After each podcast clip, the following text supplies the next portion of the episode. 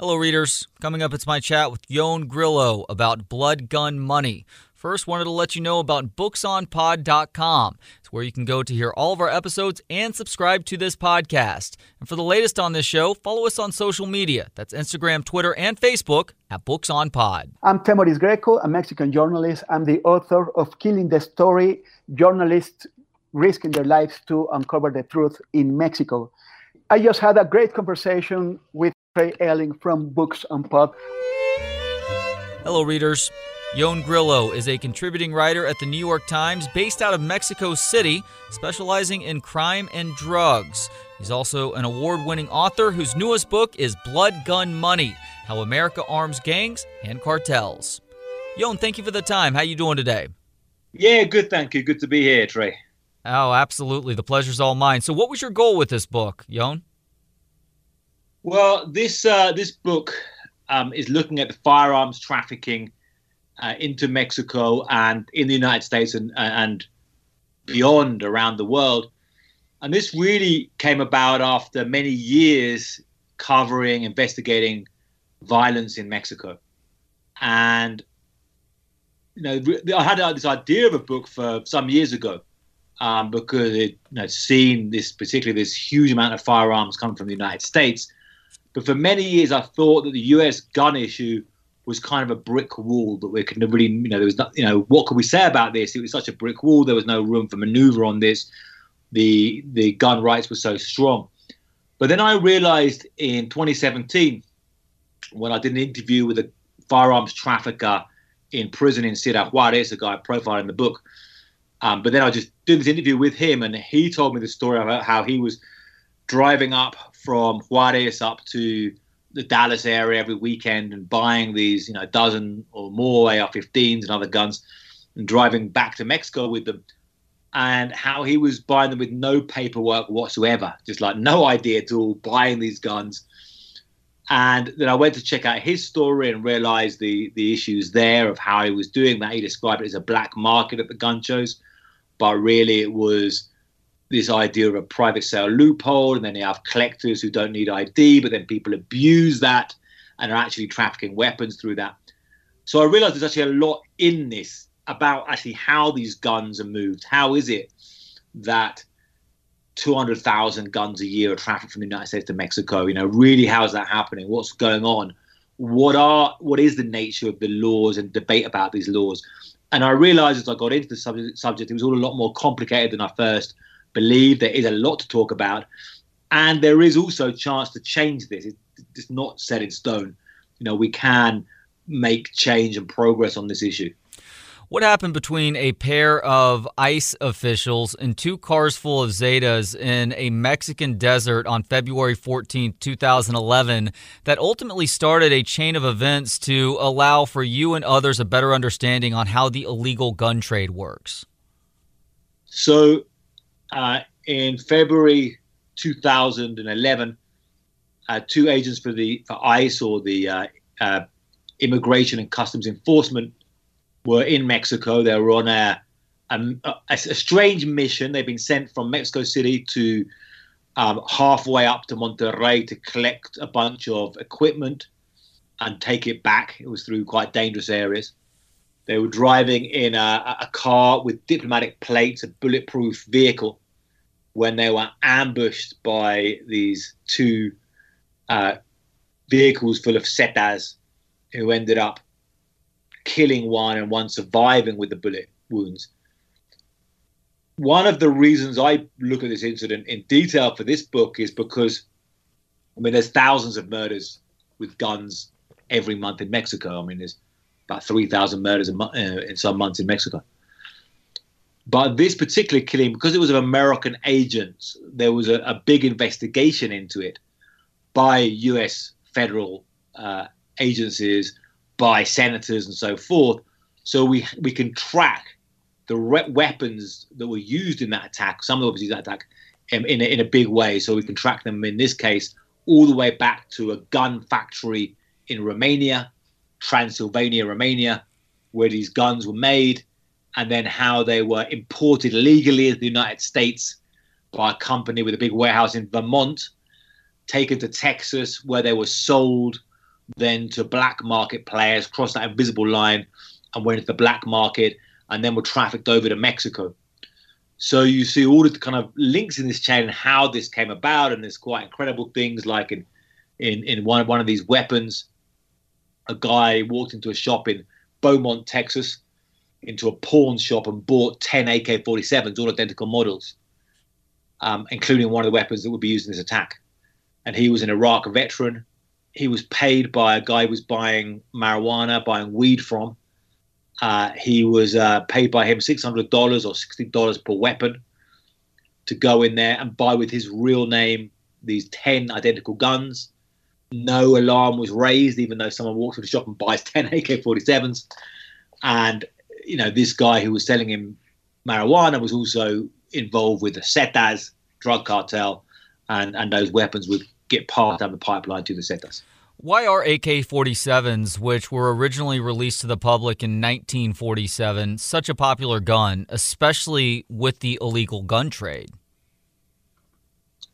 So the AK-47 is an important gun to understand, to understand violence in the world today. But also it's important to understand the AK-47 alongside other guns which have similar capabilities, including the AR-15 or the M16 military version, the uh, um, Heckler & Koch uh, G3, um, other other weapons, like the Belgian FAL, and these various weapons that people say assault rifle. The uh, some of the gun enthusiasts don't like that term. They respond, "My rifle never assaulted anybody." Hmm. Um, and, and, you do realise the term's a bit vague, but we're talking about rifles that can be semi-automatic or fully automatic, um, and how it could have large ammunition clips and other details, uh, which make them very effective weapons. So what the what happened with the AK-47 was this revolutionized warfare and other guns that came in then revolutionized it, particularly with the fully automatic capabilities. Um, where you can, you know, put your finger on the trigger and it can keep on spraying bullets until you know there's run out of, run out of bullets to spray or, or, or your, your finger comes off. Uh, and so the AK-47, if you do that, can, can fire uh, 10 bullets a second, um, so you can fire at pretty pretty fast rates. Um, now, when this when this revolutionized warfare because suddenly it changed and you know the whole the whole nature of fighting changed. Saying that that that kind of semi-automatic stroke automatic thing is is is something you know should I look into and you realize that even you know it's the the semi-automatics are still very very potent lethal weapons and if you look at some of these mass shootings, and you you know you see someone goes in with a, a semi-automatic, like in the case in Florida, um, using a semi-automatic gun, it still can kill very large amounts of people. Um, and even in modern warfare, they're not really using fully automatic much because nowadays, you know, warfare has adapted the fact that there are weapons with this capability, so people then are hiding more and kind of moving around. But still, if you look at the way that the fighting is developed in Mexico, and why the cartels, the drug traffickers love uh, AK-47s and AR-15s. Um, you know, these are very effective weapons that they can use to take out civilians in massacres, to fight with police, to fight with soldiers, to fight with other cartels.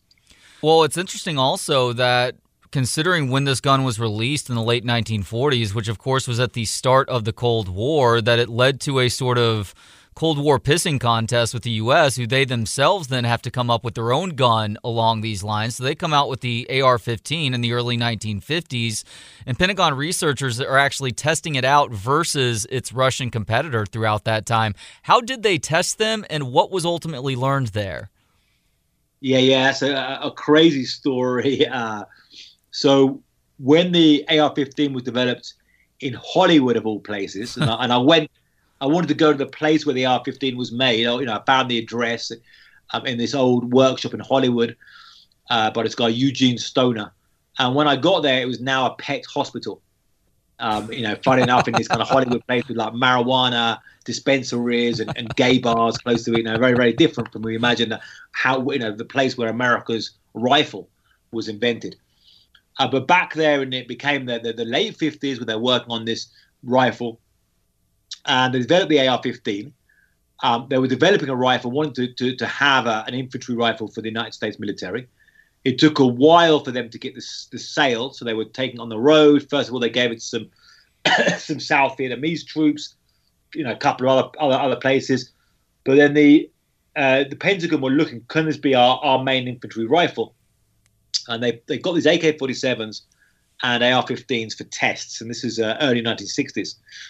And first of all, they they got these goats, live goats, like uh, you know, t- uh, tied up, secured in these places, and sprayed them with these guns. And then they wanted to test it on human heads, but they couldn't have, they didn't have available heads in the United States to blow apart with these guns. So they imported some heads from India. Wow. Now, because they'd been on this long ride and they'd taken a while, then they, they, they'd lost a bit of their certain liquid substance you have in, in, in kind of brain material.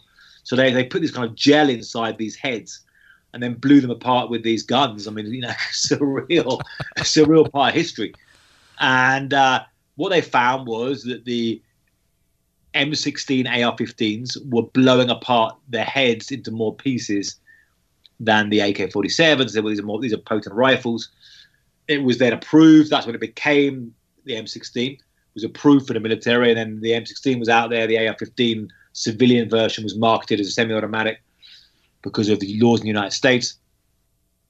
And then there were some issues in Vietnam with initially with the M16 and with jamming issues and so forth, which is a debate about how much they might have contributed to America losing the war in Vietnam.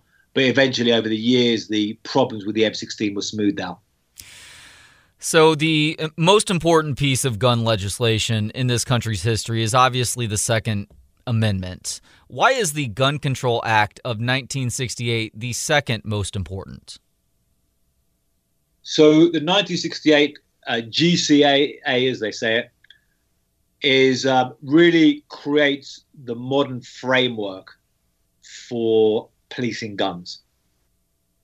You also had before then, you know, 1934 National Firearms Act, uh, and that was to restrict uh, machine guns. Uh, so you, you know, after times of Al Capone and that kind of thing, you started restricting uh, fully automatic machine guns, and that was done through his machine gun tax. But what the 1968 Act did, and this was responding to rising gun violence in the 1960s, but also to things like the Black Panthers going into Sacramento with their firearms uh, in their in their protest there. That was you know you know uh, uh, uh also part of what was pushing uh, for this act, and then also the assassinations of JFK, Martin Luther King Jr., and so forth. So the idea was this main thing was to restrict firearms going to certain people. So this is the first time that you know you're gonna have a budget category with people of people who could not have firearms, including felons, criminals with felony offences, including people who are mentally ill, uh, including people who have you know, certain domestic violence convictions. Now they also introduced to have these uh, new legislation and these new restricted categories. They brought in this form um, the federal Form 73, or bought in this form. People fill out. So you fill out a form when you buy a firearm saying, I'm not a felon, all these kind of things. And it also then, to start bringing this, pleasing these new things, this brought around the uh, ATF, the, the Bureau of Alcohol, Tobacco, Firearms, and Explosives. It had been inside the Treasury Department for some time. It had this kind of long history but they, after this legislation to, to enforce these new laws, it was it came about and really became its own agency in the early 1970s. It all became inside the Justice Department um, as its own agency inside there. Yeah, July 1st, 1972. Is the ATF good at reducing gun crimes, in your opinion? I think they've got a mixed record. I think it's a mixed record, and, and it shows some of the big paradoxes in the United States around guns. On one side, they have stopped certain gun crime. They have gone after certain violent criminals and and hit them hard and people who are moving guns, trafficking guns inside the United States, or, or often it's going for violent felons who who having who have guns. So so you know somebody who's already been convicted of a felony, uh, then they uh, they can't have guns after that 1968 GCA. So then they can then you know send their undercover agents, realize they are using guns, and then they can get them on those things. So you have seen that, and you have seen since they began their enforcement and really came in the swing of their enforcement. If you look at their operations in the 80s, the 90s, the 2000s, and you see a reduction in gun crime in some of these times, I think enforcement, federal law enforcement, is part of that. I think the fact that in the United States they have got this this you know powerful federal law enforcement hitting organized crime is part of why the United States doesn't suffer from the same levels of, of violent, crazy criminality that you see in Latin America. On the flip side, there's a bunch of um, bad things the ATF have done, uh, including the, the, the words being fast and furious. And I'm going to talk about that in, in more detail separately, but fast and furious, where they, in this operation, this sting operation, were watching almost 2,000 firearms be trafficked to Mexico go to the hands of cartels. It was a very, very botched operation. Then you have a lot of restrictions on the ATF, like no other federal agency. In the you know, quite crazy things I discovered that, that things like they are not allowed to track digitally a, a, smoking gun, the serial number of a smoking gun from a crime scene. So literally, you know, you go to a murder scene, the smoking gun's there. The local cop picks it up and calls the ATF and says, "Trace this gun. We've got the gun." They go, you know, we can't do that. Um, we're going to need to phone up the person who made the gun, see who they sold it to, and then go through. And the average trace time is 11 days because of these restrictions, because of the, the power of the gun lobby in stopping um, certain powers of the ATF. And kind of another angle is because of that, you see the ATF sometimes being too um, not hard enough or, or, being very soft and cautious with the way they police gun shops. So you see accusations like if you know really find out the gun shop's been selling weapons off the books, and that could be the criminals, and they'll say, well, don't do it again. You know, give you a warning this time. So this kind of thing because they're very concerned about the uh, the ATF, about the the ATF are very concerned about the gun lobby hitting back. Okay, so you just mentioned the powerful gun lobby, which of course is the NRA, and it was surprising to learn in this book that the NRA was founded by Civil War vets in 1871 in New York, of all places.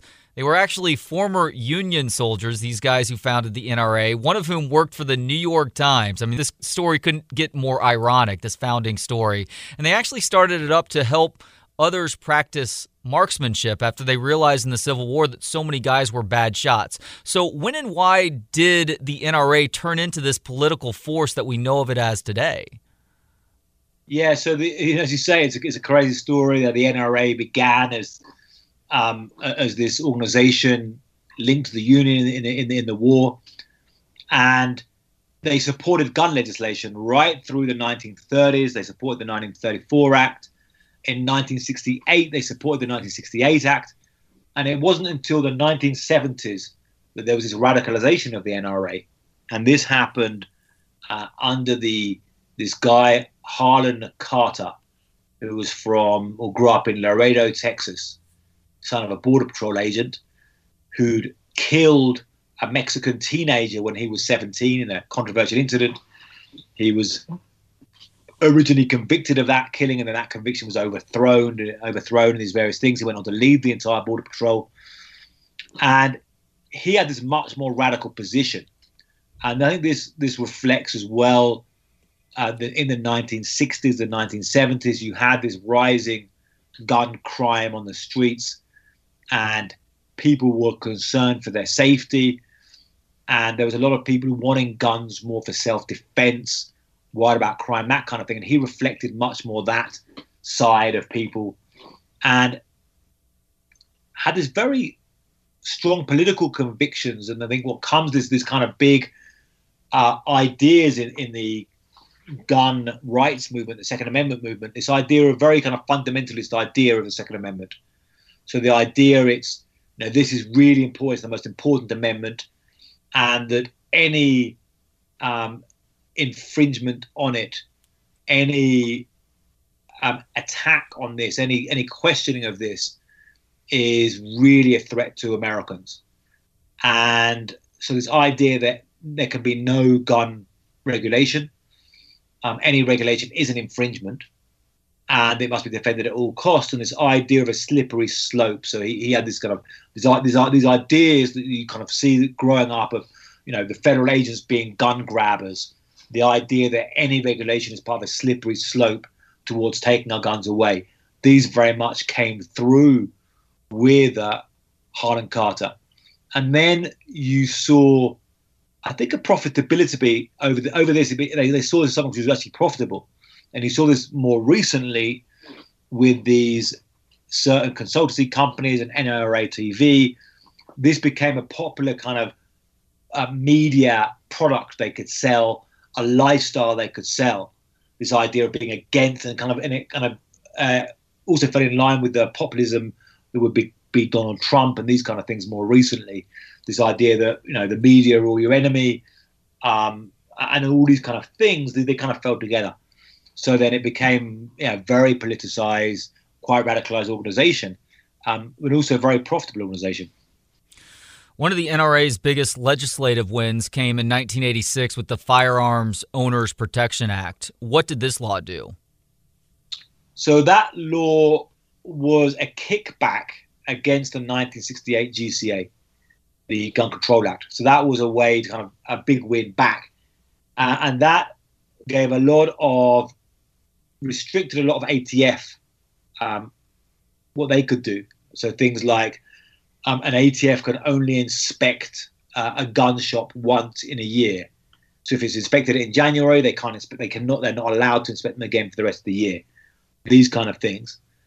Um, however, there was one um, in the GCS in the uh, this act. There was one thing at the end that they added on at the eleventh hour, was actually to stop new machine guns being imported to the United States.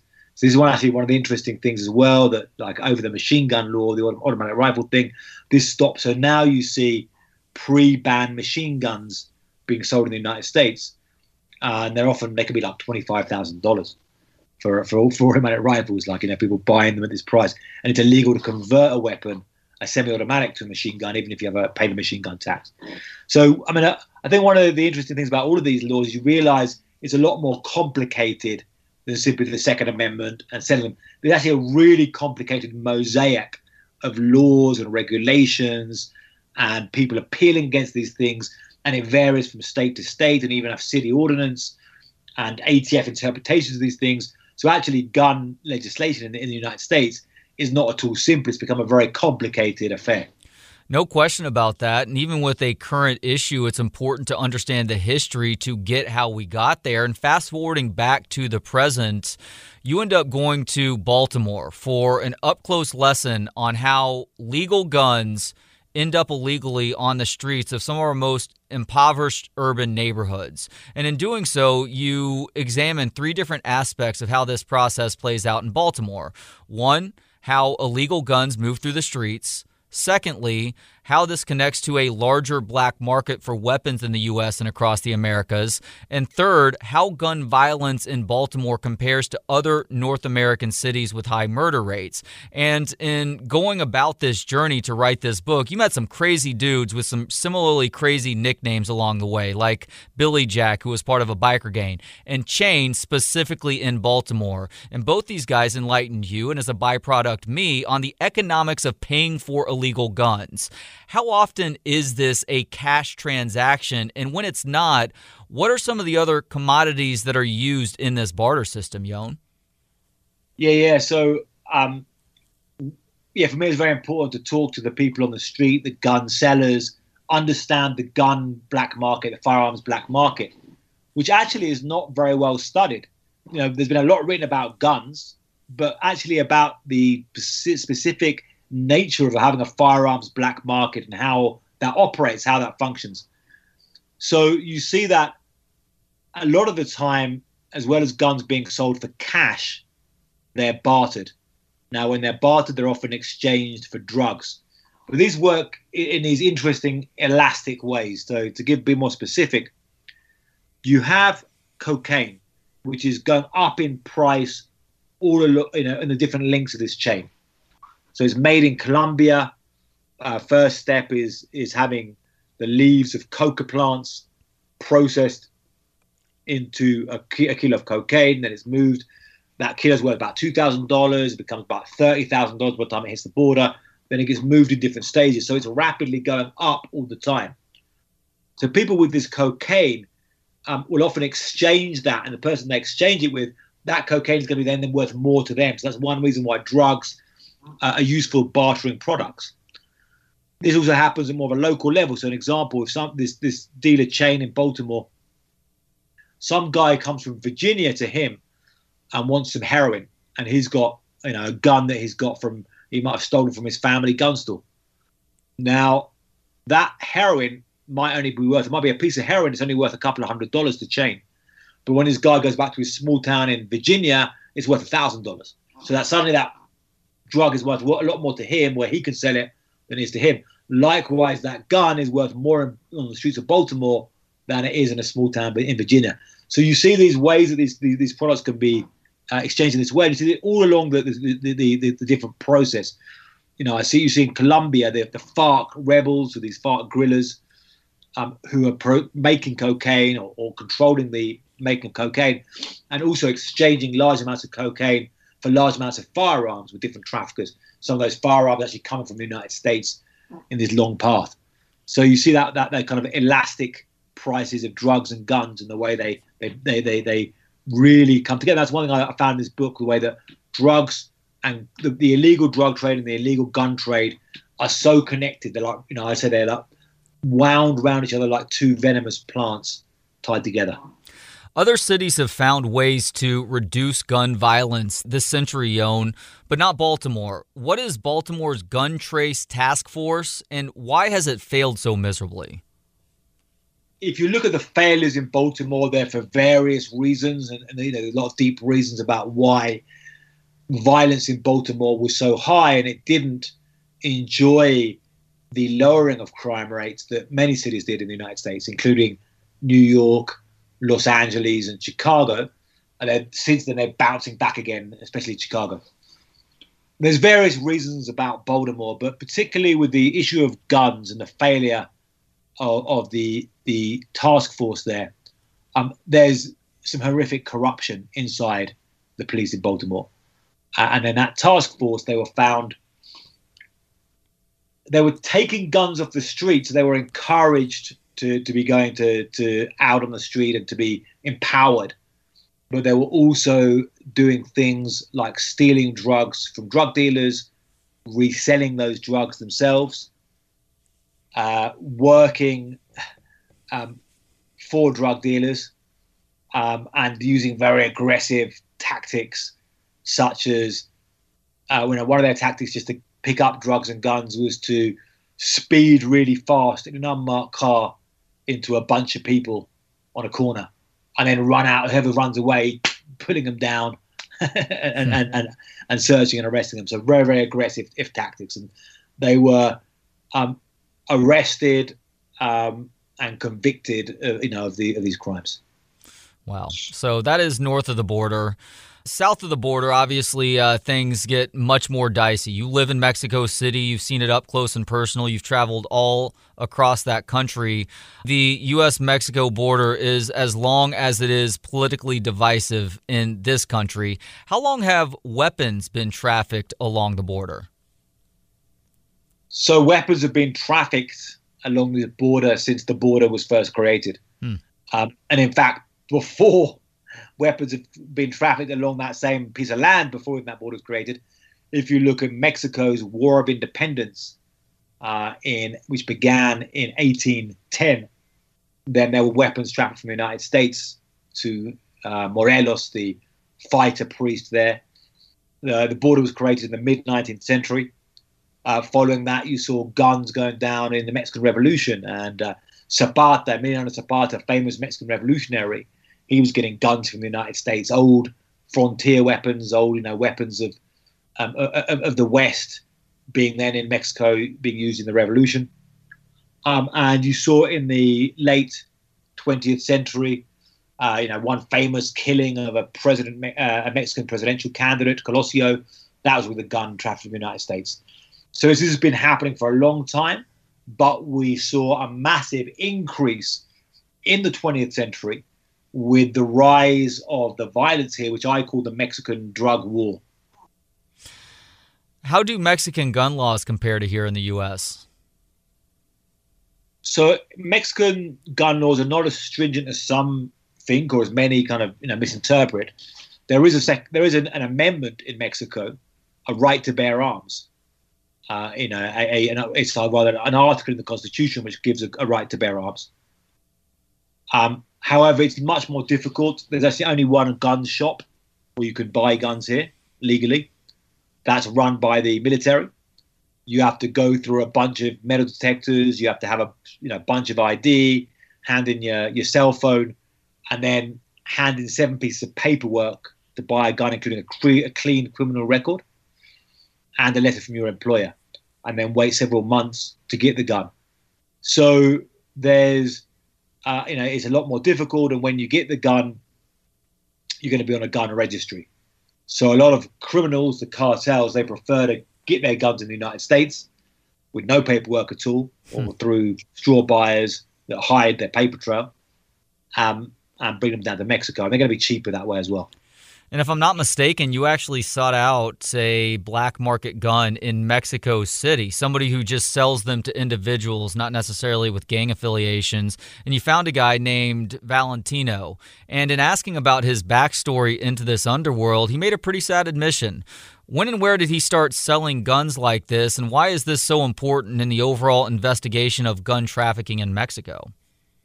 So, yeah, yeah, crazy story that Valentino um, began in the military. Um, and this is this is an important side of things as well that you know that which people will kick back on in the United States. Will say, well, also you've got very you know always corruption in Mexico, and that's true. There's problems on both sides of the border with this. But he began in the military. He began carrying out assassinations in the military uh, for corrupt uh, high-ranking officers, and he began selling guns in the military, and, and he said it would be that they would get guns from criminals.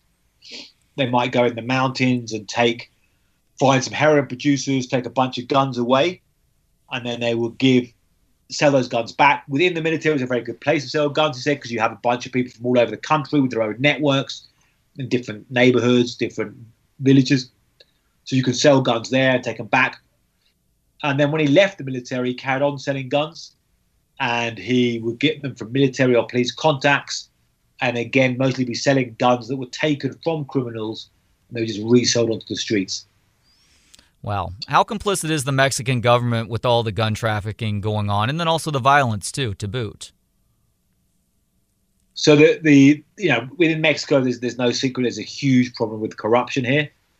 Um, there's some of it you could say is this state capture, you know, meaning when you have very high ranking officials, generals working for drug traffickers, does that mean you have criminal organizations who have captured part of the state apparatus? People talk about even the phrase narco state. I think it's a complicated issue. Uh, if you look at the Mexican government, it suffers horrific corruption. Uh, and but this changes, this is constantly changing. You'll, you'll, you'll find a corrupt official, they'll go to prison. The corruption is not all on the same page. You have different officials working for different criminal organizations. There's an attempt to try and clean this out and so forth. But yeah, I mean, without doubt, there's a huge, huge problem with corruption, and there's some horrific examples, like police officers, you know, police commanders who are actually uh, high-level cartel operatives. You know, not just being paid money to turn a blind eye for the cartel, but carrying out mass murder for the cartels uh, you know, operating as cartel figures, cartel, you know, powerful cartel figures. So yeah, obviously an immense problem there that is also has to be challenged. Wow. And obviously, the gun culture in this country is a, major piece to this puzzle, Yo. And you mentioned earlier that some of the criminals in Mexico, they just skirt having to deal with paperwork and anything else by getting their guns north of the border. You went searching for this on your own, I believe, at a gun show in Dallas. How difficult is it to buy a gun without any form of ID or any paperwork to figure out in this country? Yeah, we found out it was pretty easy. Uh, I went there with a, with a colleague uh, and we were walking around the gun show. First of all, we, we checked with the people, uh, you know, can we buy a gun? We haven't got any ID. And there's first of all people saying, oh no, you need Texas ID, you know, because they were licensed gun sellers. Um, but then we found the people who were private sellers, supposedly private sellers, and they were like, yeah, you know, you can no ID, you can take the gun. But some of them were not really private sellers. So this gets to the private sale loophole sometimes refer to the gun show loophole, but that it's a bit more confusing. The situation is uh, under the 1986 clarified this, but also it was really already under 1968. You had this loophole. Um, that certain people who are so they're collectors. You know, why should they need paperwork to sell a gun? It's like if I'm selling you an old record, I'm not a licensed record seller. I'm just selling you some of my old records or my old books. But so that was one thing, but people are abusing this to sell large amounts of guns, and this is well documented. There's a case in Florida of somebody who sold more than a thousand guns this way, go into gun shops, buy large amounts of weapons, take them to gun shows, and resell them to people who did not have the paperwork to buy guns. So, you know, it's something which people are abusing. And it's kind of incredible that they can get away with this, that individuals can get away buying a thousand weapons from the gun shops there's no red light saying why you need a thousand weapons. You know, what individual needs a thousand guns? And really, they're simply buying them to resell to make some money. Um, so you see, there's abused, and you know, cartels are you know abusing that, abusing the straw buying um, issue, which is paying somebody to go and buy guns, like I discussed earlier. Often they pay them hundred dollars to buy a gun because people will not be convicted um, of any federal firearms trafficking offences because there is no federal firearms trafficking law. They will simply be convicted of lying on the form, and the recommended punishment is probation. And you said those are straw buyers? Yeah, that's correct. Yeah, so straw buy most straw buyers will only get probation, and that's why again the traffickers are abusing this and able to acquire such a large amount of weaponry. Well, and while people may connect the U.S. to Mexico with regards to how guns get into that country, the U.S. is really a distributor for guns all across the globe. And South Florida is a sort of fulcrum for guns acquired and trafficked across the world. And one of the most popular destinations for these weapons is in Honduras. And things are pretty dire there. Ioan. And uh, one of the most gut wrenching stories in this book came from a former Honduran gangster that you spoke with named Fresa. What did he tell you about what he was doing in his childhood and early adolescence? Yeah, so Fresa, I mean, he was not former, he was an active gang member when I talked to him, and he's since been um, murdered himself. But he was somebody who, who I met, you know, a couple of times in Honduras. You know, I, went, I met him and re met him again, and, and, eventually got his full story, which we videotaped his full. You know, I call I call it confession, really he grew up in a very hard situation. He grew up on the street, abandoned. And then when he was a young teenager, he was involved with another street kid. They butchered a whole family uh, with knives. And then he carried out, when he was a, a teenager, a, a, paid hit, killed somebody on a bus, blew their brains out, and then became a professional hitman. And was yeah really crazy, uh, going around doing a whole bunch of these professional hits and and uh, including decapitating people when it was paid for. So really, really, really gruesome stuff. I think when when I interview him and other people I've talked to like him, I think it's very really grabs my attention trying to understand who they are as human beings, how they can do this kind of evil stuff. Uh, I think to understand the violence, we have to understand not just you know we have to understand them, but also how they're recruited, how these things comes about, how they're brought into these organizations, and yeah, it's, it's pretty it's pretty terrifying testimony. Well, along those lines, it's interesting that only a small percentage of gang members typically kill. And you've spoken with hitmen in the U.S. and across Latin America. Are there any common traits amongst these guys and their upbringings or otherwise? So yeah, it's interesting. Uh, with different types of, of people involved in organized crime, I see different traits. So, say with drug sellers, people who sell drugs or traffic drugs, I find you can find them from all social classes. You know, I, I grew up around people who were um, selling drugs, you know, in my town in the UK, people around that, and they ranged a lot in their social backgrounds, from people who were living on the, you know, in what we call council estates, which are public housing, to people who are going to quite well off private schools, who are also selling drugs. I think selling drugs can appeal to a massive range of people and people who can be, who they get into it well, people who can be quite entrepreneurial or have a certain entrepreneurial idea. People who are leaders, who are natural leaders of crime organizations, they have certain traits. They can be from the harder backgrounds or the harder areas, but can be from the better off environments in those areas, be more educated within those areas. So you see sometimes people who are, you know, who have become the bosses of these organizations can have more education, even though they're from these very difficult areas.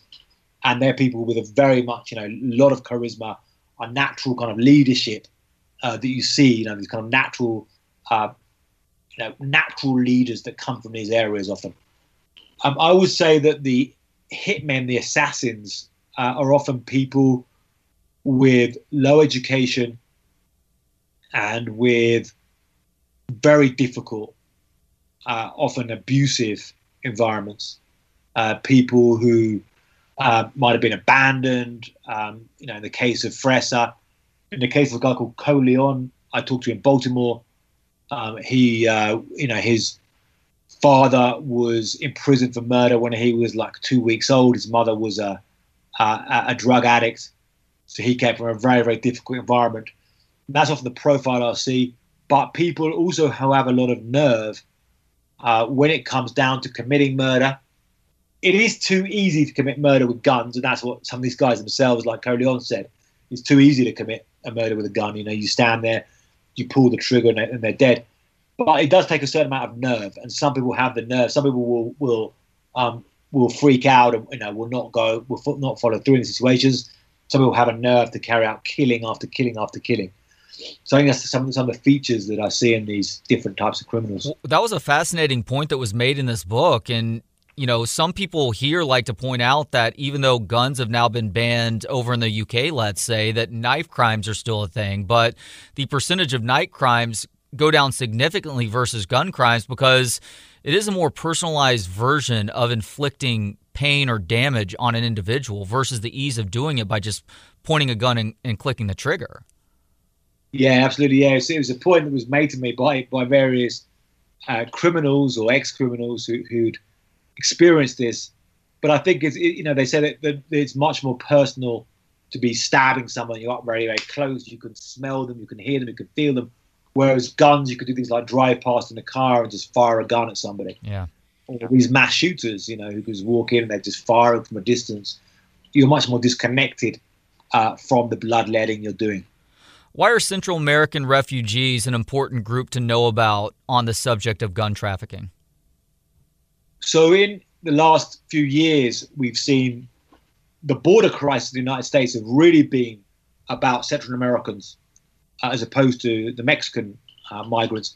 There's been a steady uh, amount of Mexicans crossing the border for many, many years, many decades.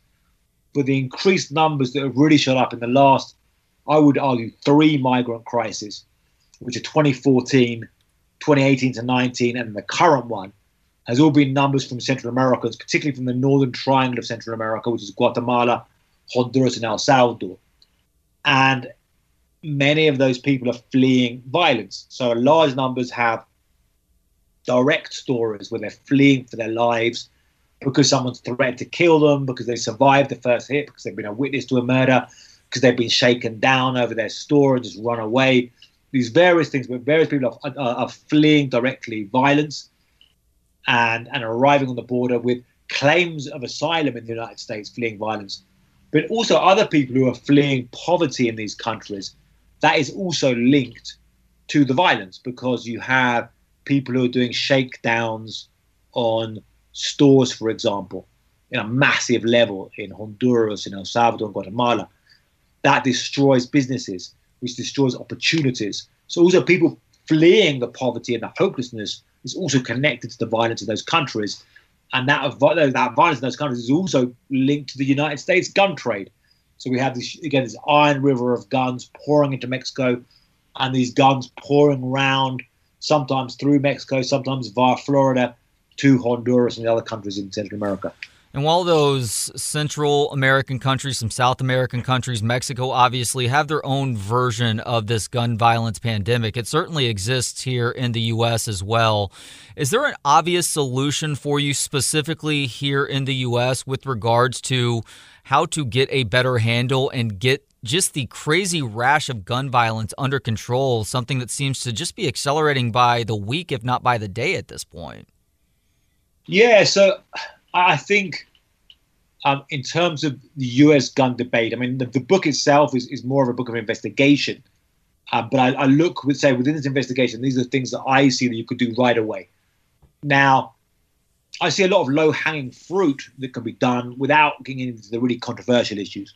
So, like things like uh, stopping the universal, stopping the uh, the loopholes, the universal background check, supported by 89% of Americans, some surveys, 81% of conservatives, the majority of gun owners.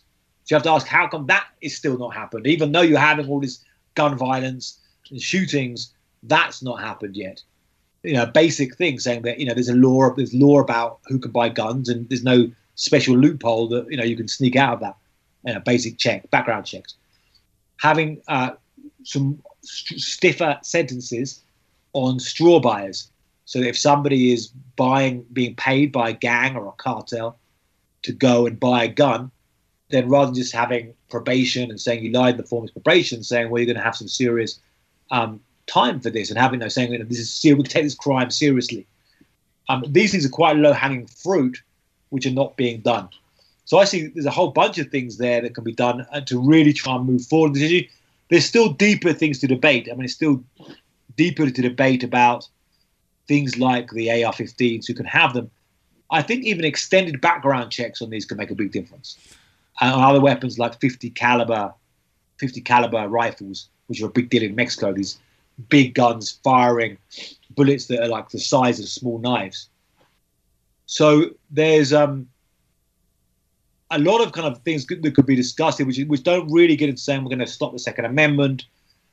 I think this could be done from the center it could be done on the idea of that they were simply trying to trying to bring the the kind of culture war debate out of this and try and look at it as a as a as an issue like you're dealing like with you know cars or so forth you know car crashes. And so you say things like hey, you have to wear seatbelts you got to pass a driver's test you've got to have a speed limit.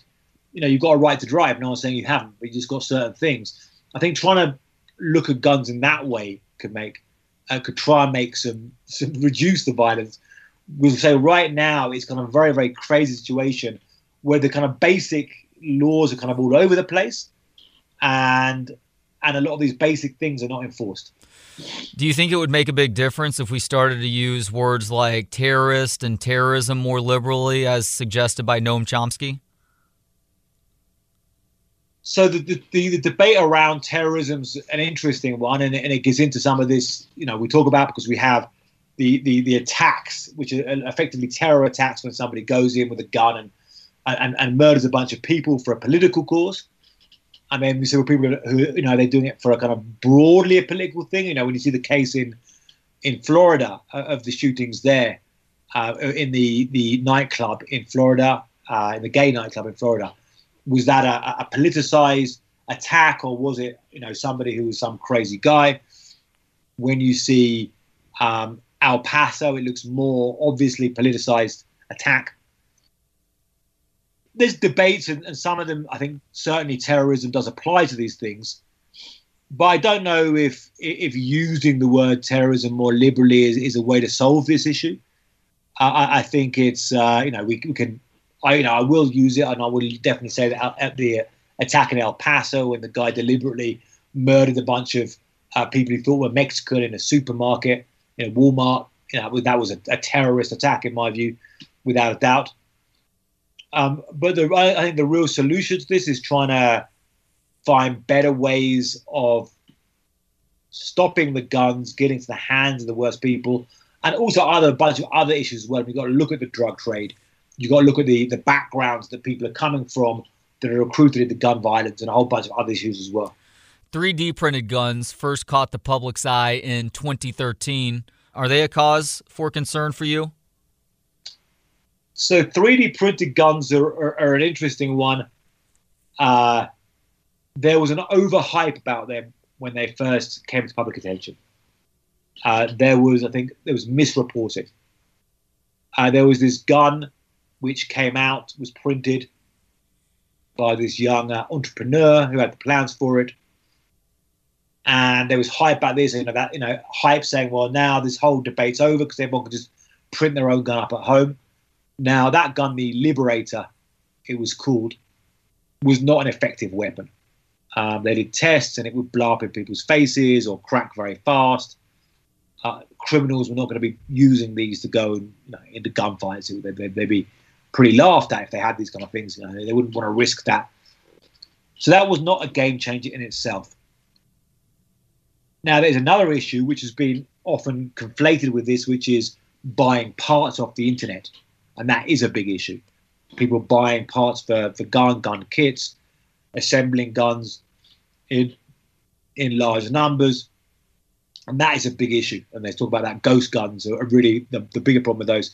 However, with 3D printed guns, um, there are there are it is developing more and more all the time. So we'll see. There are some claims now that some of the guns, even that have come out in the last few months, have now become um, better. Um, and they're not totally 3D printed. You know, they'll 3D print most of the gun, and then have some other parts they'll you know you buy commercially but some of them are getting more sophisticated, uh, and we'll see we'll see how they affect this whole thing. Final question, Ioan. It is interesting to put the pieces together to realize that the war on guns started at about the same time as the war on drugs by the Nixon administration in the late 60s and early 1970s. Could drug policy reform help to lessen gun trafficking in your mind? Yeah, absolutely. Yeah. Uh, um, and yes, it's interesting though you said that they're both around the same time, or, or you had the 1968 Gun Control Act and the war on drugs starting in 1971. So, so yeah, there is a, a close connection there between drugs and guns. Um, in my opinion, the war on drugs has been a, a total failure. In 1971, as defined by Richard Nixon, uh, he talked about how drugs would be abolished from American life. There would be no heroin in the, in the United States. It would get rid of this issue completely. And we see 50 years later, record overdose deaths. Uh, 83,000, I think, was, was 2020. It was like, you know, really crazy number. So I think the basic premise um, of the war on drugs, the idea that through very aggressive law enforcement, that is like a war, can stop or substantially reduce drugs and they're not around, I think that has basically failed. So we have to look at drug policy with drug policy reform as being reducing the problems. So reduce the number of Americans dying of overdoses through a lot of rehabilitation and try and reduce the violence around the drug trade as well. Now, it's not easy. It's not as easy as pressing a button and saying just legalize all these things. Uh, it's about, you know, I think legalizing marijuana. That's that debate. I think has been had now. That conversation.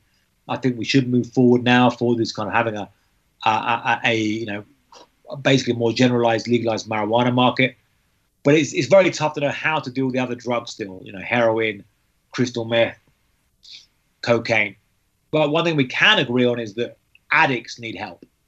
And right now, only according to the American Medical Association, only about 10% of addicts get the help they need, which still again is low hanging fruit, ninety percent. Um, but just to kind of round up there, I mean, uh, I'm not saying um, ban guns and, and, legalize all drugs. Not not as simple as that. I think we need sensible regulation on both of these. I think both of these drugs and guns have been, you know, two parts of modern life, modern American life, and modern global life in a big way. And we've got to come to terms and have decent ways of dealing with these two things. Well said. He is Ioan Grillo. He is a journalist for the New York Times based out of Mexico City who specializes in crime and drugs. He's also an award winning author. His newest book is Blood, Gun, Money How America Arms Gangs and Cartels. Yon, thank you so much for the time today and thank you for this excellent and important book. Thank you so much. Anytime, Trey. All the best there. And thanks to you for listening. If you like this book or any of my author chats enough to want to buy the book, just go ahead and click on the book title through the episode description, and it takes you to a link to buy it through bookshop.org, a website that connects readers with independent bookstores. And if you're listening on Apple Podcasts, please do leave a five star rating and review. Helps us grow the show. We'll talk to you next time on Books on Pod.